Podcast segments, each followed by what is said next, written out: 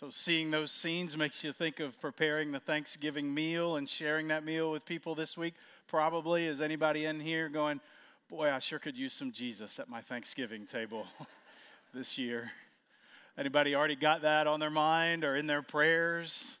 God, please, just a little bit of Jesus somewhere when we sit down at that table together, especially if somebody brings up politics or religion. Well, and it's with the Thanksgiving meal in mind that we're taking these next 2 weeks to look at God's table, the feast, the meal at the table of God, and in particular, the invitation to the table, and then the dining experience itself. So this week, we're going to start with the invitation to God's table. And we'll do that by looking at a story in Luke chapter 14 where Jesus is invited to a meal, and then he shares some of his observations while he's there. And fortunately, the meal he's invited to is basically a Thanksgiving meal. It's very helpful for us this week, very direct.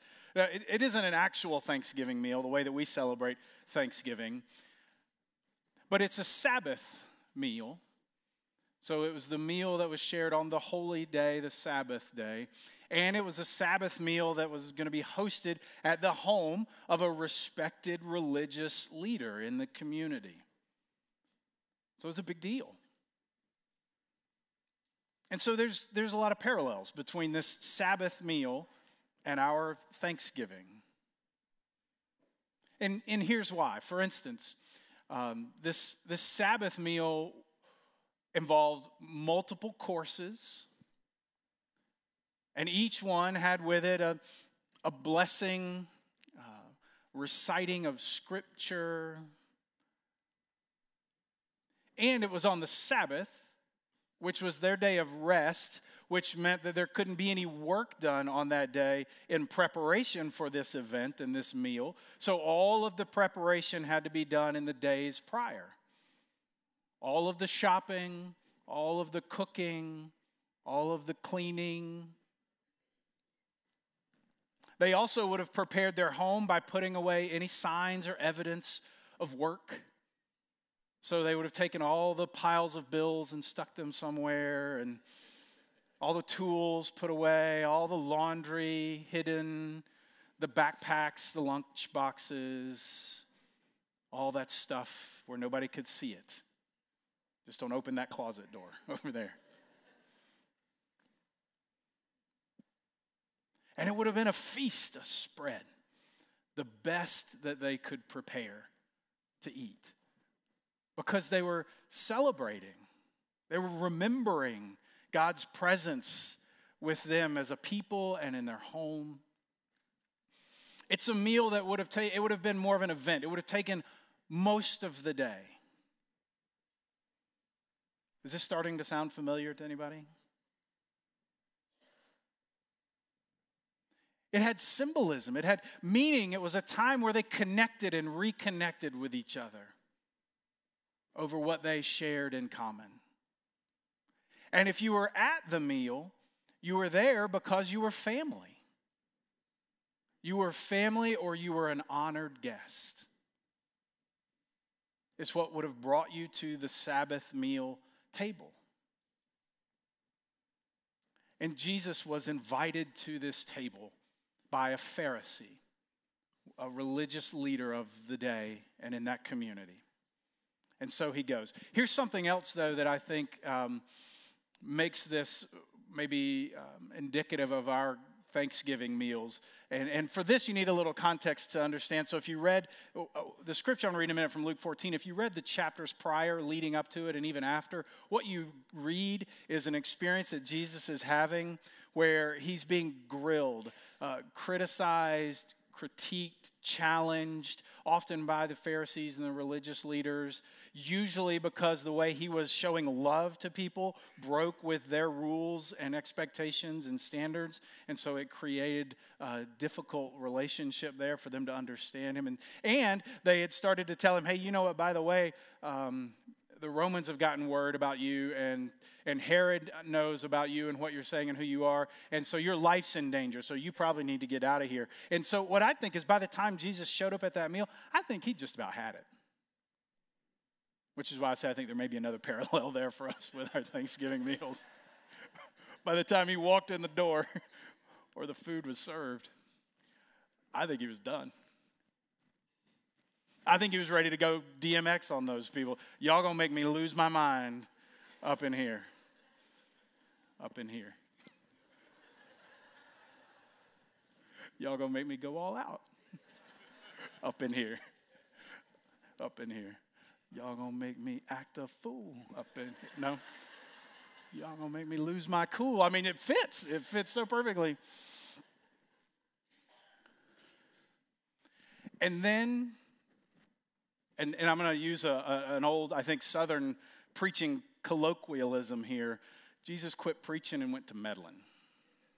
I don't know if you've ever heard that before. I heard it in the first church I ever served. An old guy told me that one Sunday after the sermon. He said, "Eric, you quit preaching and went to Medellin." And what he meant was I'd stopped talking about ideas and started talking about their lives. And that's what Jesus did at their table. When he went to this meal, Jesus has a way of meddling with our lives. For instance, I have a friend who shared a story on Facebook after one of the mass shootings that we've experienced recently. His name's Phil, and he shared on Facebook that when he was an associate pastor at Peachtree Road United Methodist Church years ago, there was a shooting at Peachtree Center, and the senior pastor of the church, Don Harp, preached that Sunday about gun control. And Phil said the next day one of the congregants came into the office irate and complaining about it, and Phil asked him, "Well, what do you think Jesus would say?" And he said the guy took a second and said, "You know, I might just have to disagree with Jesus on this one." To which Phil said, "Well, we just try to represent Jesus." See, Jesus has a way of meddling in our lives and what we do and how we think and how we act and how we treat the dinner table. And so the way he started meddling with them when he walked in, it says when he first showed up, so if you start at the beginning of Luke 14, he saw a guy who was sick, diseased. And it was the Sabbath, and you don't work on the Sabbath. And so Jesus immediately put the question to him. And this is why I say I think he had just had it with him. He said, "Okay, this guy's diseased. I can heal him. Should I heal him on the Sabbath? Because that's work." And they had no answer for him. And it says Jesus healed him. And then, as he watched the meal progress, he watched people jockey for position at the table, closest to the head of the table, the seats of honor, you know, try to work their way there. Like how some of you will jockey to be first in line when the food is ready. With me. You'll have to fight me for that spot, But he saw them and he said, "You know what, that's not the way this works." He started to teach them about the importance of sitting at the lower end of the table, away from the head, the seats of least honor. He said, "Because those of you who lift yourselves up will be made low. And those of you who are willing to lower yourselves will be lifted up." It's like I get the sense that he read the room and he realized, okay, there's people here who have decided that rules are more important than relationships. And there's people here who've decided that they would rather be important or look important than worry about the well-being of other people.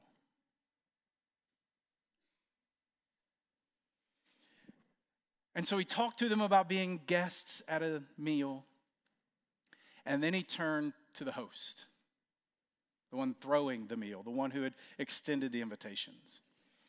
And Jesus talks about what it means to host a meal, to invite people to your table. And those are the verses that I want to read specifically for us this morning. It's from Luke chapter 14, starting in verse 12. We're going to put it up on the screen. You can follow along if you've got our app. It's there for you. Or you can use one of the Bibles in the pews. And those are yours to have, by the way. If you'd like to take one with you or give one to somebody, you can. But this is Luke chapter 14, starting in verse 12. It says, "Then Jesus said to the person who had invited him, 'When you host a lunch or dinner, don't invite your friends, your brothers and sisters, your relatives, or rich neighbors. If you do, they will invite you in return, and that will be your reward. Instead, when you give a banquet, invite the poor, crippled, lame, and blind, and you will be blessed, because they can't repay you. Instead, you will be repaid when the just are resurrected.' When one of the dinner guests heard Jesus' remarks, he said to Jesus, 'Happy are those who will feast in God's kingdom.'" And I don't know if you can see why I said that Jesus goes to Medellin, but he starts speaking directly to them about when you host a meal, who do you invite?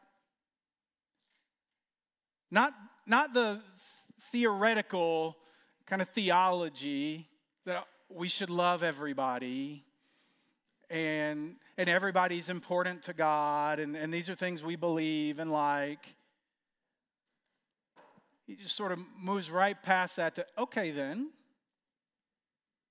when you have a meal,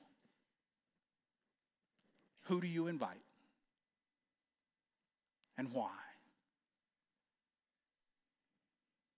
See, he moves out of the theory to the tangible, to the practical. That's why it's called meddling. He gets away from just opining about ideas like we are wont to do and firing shots, making generalities towards people, usually from the safety of a phone or computer screen. And he moves it to the practical, the personal, to faith with flesh on, to the Christianity that is lived out in community, in relationship with each other around the table, for instance. Now, it presumes that you would have a meal that you would invite people to, which I know is more and more uncommon, really, in our culture. I mean, you don't see as much of that maybe as you used to. Thanksgiving is an exception, But Jesus uses the meal table as an example. And actually, I think there's value in the meal table. I've read something recently from Leonard Sweet, and I want to read the quote directly.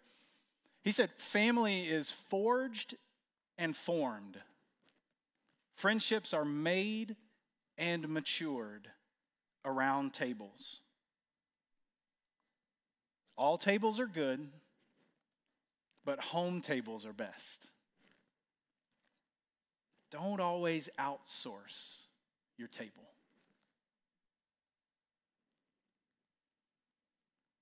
So there's something to be presumed inherently valuable to sitting down at the table together. And of course, when they sat down at that meal together, Jesus said to the host, "When you have a meal, don't invite your family, your friends, your brothers and your sisters, your neighbors." Now, I know some of you heard that and go, yes. Jesus said, I do not have to invite my relatives to my meal. That is not what that means. Let's be clear. No, he said, don't invite your brothers and sisters, your family, your rich neighbors. Why? Because then they'll invite you back, reciprocate, repay you. And that's the extent of your reward. A full belly, a warm, fuzzy feeling that in fact is actually fleeting and insufficient for what we were truly created for. He said, because you'll have your reward if that's the way you function. But instead, he said, invite the lame, the poor, the blind, the sick. These would have been for them the people that don't get invited.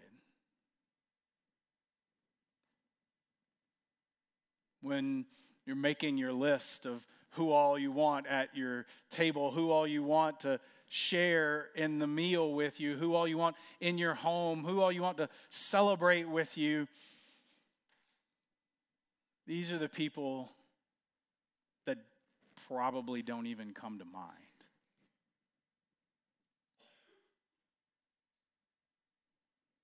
And yet Jesus said, when you have a meal, these are the folks that you should invite to your table.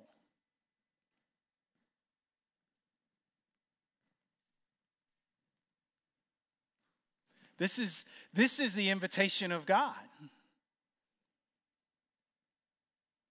that extends to anyone, to everyone, everywhere, and in particular to the people who would be least likely to be invited. This is the invitation to God's table. This is the invitation to God's feast. This is the invitation to faith. This is the invitation to kingdom life.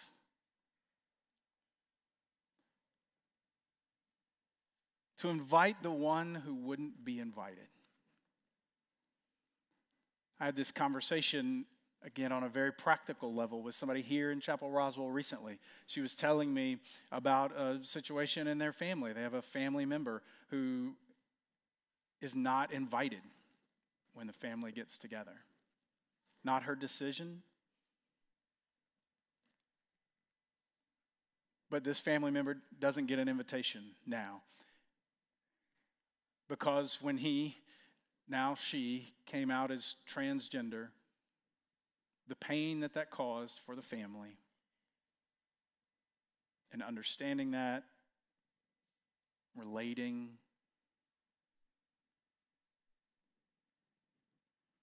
they just don't invite her. But the young woman here in Chapel Roswell told me, I can't do that. I love her, and I want her to know that I love her, and I want her to know that God loves her. So when I get to extend the invitation, I'm inviting her.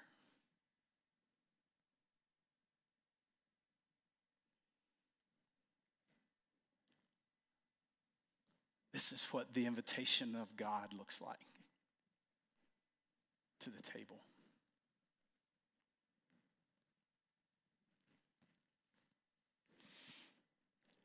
And it's a beautiful table. Well prepared. The feast will be amazing. And yet the people who will be invited aren't the first ones that are coming to our minds. And typically do. Which is why we've set the table this way, by the way. I don't know if you've noticed, but the table is quite right. And nice. The chairs don't quite match. Don't match the table. Don't match each other. Very different. Some old and sturdy and handmade. Some straight from IKEA. A folding chair from the basement.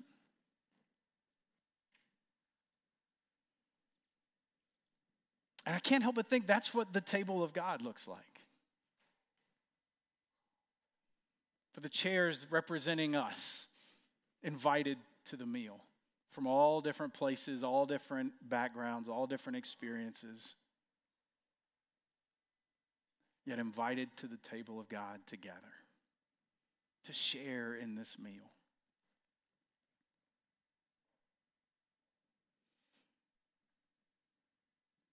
If you keep reading in Luke chapter 14, Jesus tells them a story to illustrate one more time what he's getting at.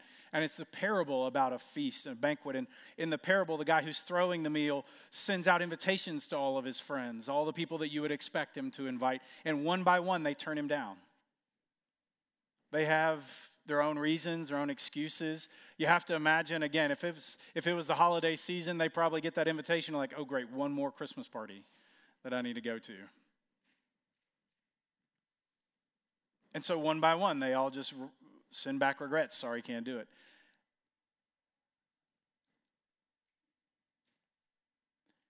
But that's what makes this meal, this table different. It's not just one more invitation to a religious way of life or one more invitation to how to be a morally, ethically good person or one more invitation to be happy or satisfied with who you are. This is an invitation to the table of the Lord. This is an invitation to life the way we were designed and created to live it.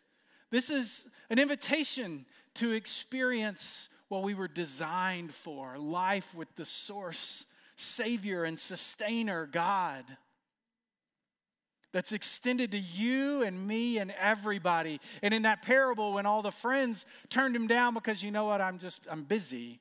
And that's nice, but I'll have other options. Then it says the master sent the invitations out into the streets to invite any and everybody who was there. And he said, tell them to come and enjoy the feast with me because there's still room at my table. See, Jesus told them, don't invite your friends, your family members, your rich neighbors, because you'll get your reward right there. But if you'll invite those who wouldn't be invited otherwise, then your reward will be in the resurrection. And we read that, and one way that's understood is, okay, one day in the sweet by and by, you know, I'll with the streets of gold and the pearly gates, and I'll have a mansion in heaven. But, man, there's a much more, again, practical, tangible understanding of what Jesus means when he talks about resurrection. Resurrection was new life. When those who would not otherwise be invited are invited to the table of God, who didn't think they were worthy, who had no place of honor, who were discarded and cast aside, when those people, when you and I receive that invitation and take our place at the table of the Lord, then there's resurrection. Then there's new life. Then God brings something new to bear in them, in us, and in our world. And Jesus said, that's where your reward will be. That's where you'll realize the value and the power and the meaning of sharing a meal at the table together. So invite the lame, the blind, the poor, the crippled. Who would that be in your life? We take those words out and just make fill in the blanks. Who would be the one that Jesus would tell you today to invite to his table? And the guests who heard him when he told them this said to him, happy. Another way to understand that is blessed. If I could refer you to the Sermon on the Mount and the Beatitudes, for those of you that would recognize that in Matthew, blessed are the poor, blessed are the meek, blessed are the humble. Blessed, happy are those who feast at God's table. This is what God has created us for. This is what God's table looks like. This is the invitation of the Lord. And in a very real and practical way, Jesus is saying to us, who are you inviting to know life with God, to have a seat at the table of God with you?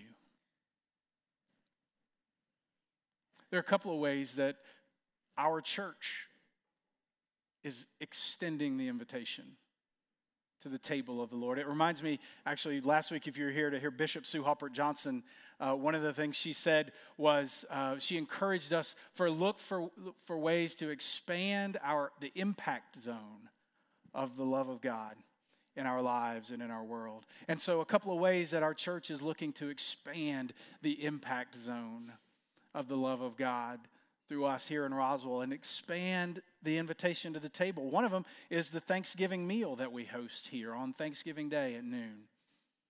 That's a free meal, a warm meal, open to anybody in our community who's looking for a place to have Thanksgiving.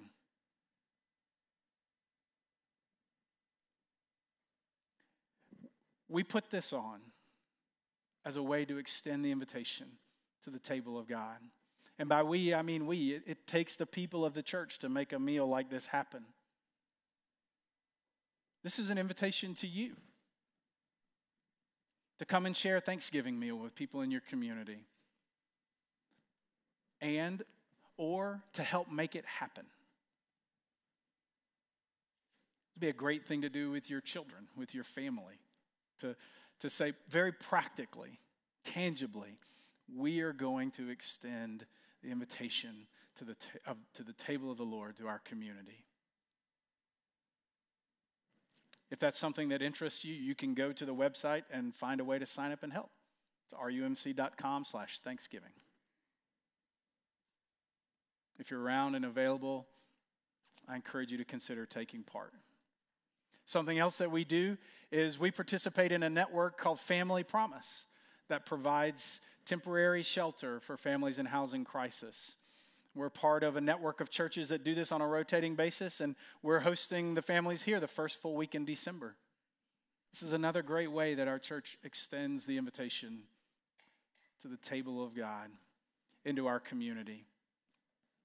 And again, it takes the people of the church to make this happen. You can be a part of this. The website is there, chapelroswell.com/FP for Family Promise, to find out how you could be involved.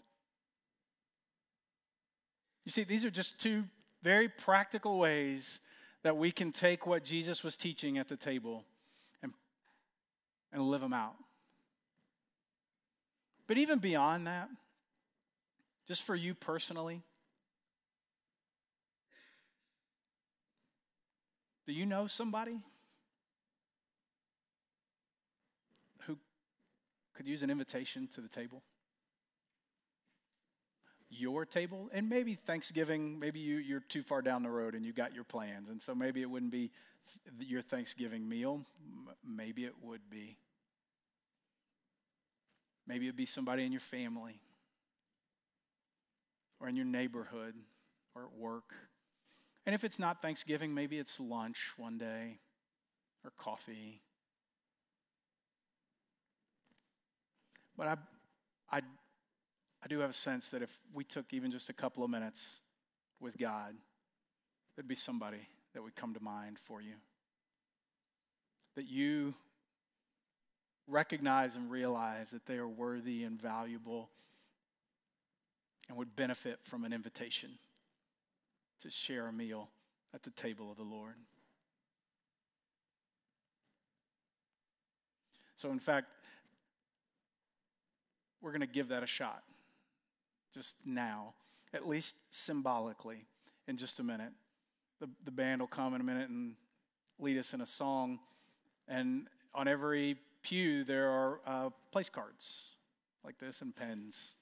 They're probably on the ends of the pew, so you might have to pass them down. Up here in the balconies, I know that they're on the rail in front of you. So here's what I'm asking. While we sing, would you consider if there's somebody in your life that you know of that you believe could benefit from an invitation to the table? And then just write their name on the place card and bring it up here and put it on the table. And what I think will happen by the time we're done is we'll have a table full of names of people in your life, in our lives, who we know God has spoken to us just like Jesus spoke to the folks who are gathered around that table. He said, let's talk about who you're inviting to the table. So we'll do that while we sing. And the other thing that we'll do while we sing as an act of response to what God is doing is we give back. We give our offering. We give our tithe. This is a way to say, among other things, thank you. To acknowledge God as the source of your blessings, of what you have. And to give part of it back as a way to say thank you. And as a way to say, I trust you, God, that you'll continue to provide. And as a way to say, you know what our church is doing to extend the invitation in our community, I want to be a part of that. I want to help make that happen. And so this is the way you can do that, is give. And the ways are up there on the screen in front of you. But before we sing, I want to ask if we could pray. And maybe you got the place card in your hand now, or the pen. You may have already written on it. But just with that card and who it represents and what it represents as an invitation, and in mind what we would give with our offering and our tithe, I'm just asking that we together would lift all of that up to God as a prayer. God, thank you for the feast, for the table, for what it represents as your kingdom, your life the way you created us to know it and live it. And we're thankful for the invitation to your table. God, I'm mindful right now that there may be somebody in the room who wants to write their own name on this place card. To say, I need to know that God's invited me to the table. But for every name we write, every life they represent, God, we also offer up ourselves to be instruments of the invitation. We could share your love for what we give. God, we ask you to bless that. Multiply it. Use it to do something amazing and miraculous so that we could continue to share the good news of the love of Jesus in Roswell and beyond.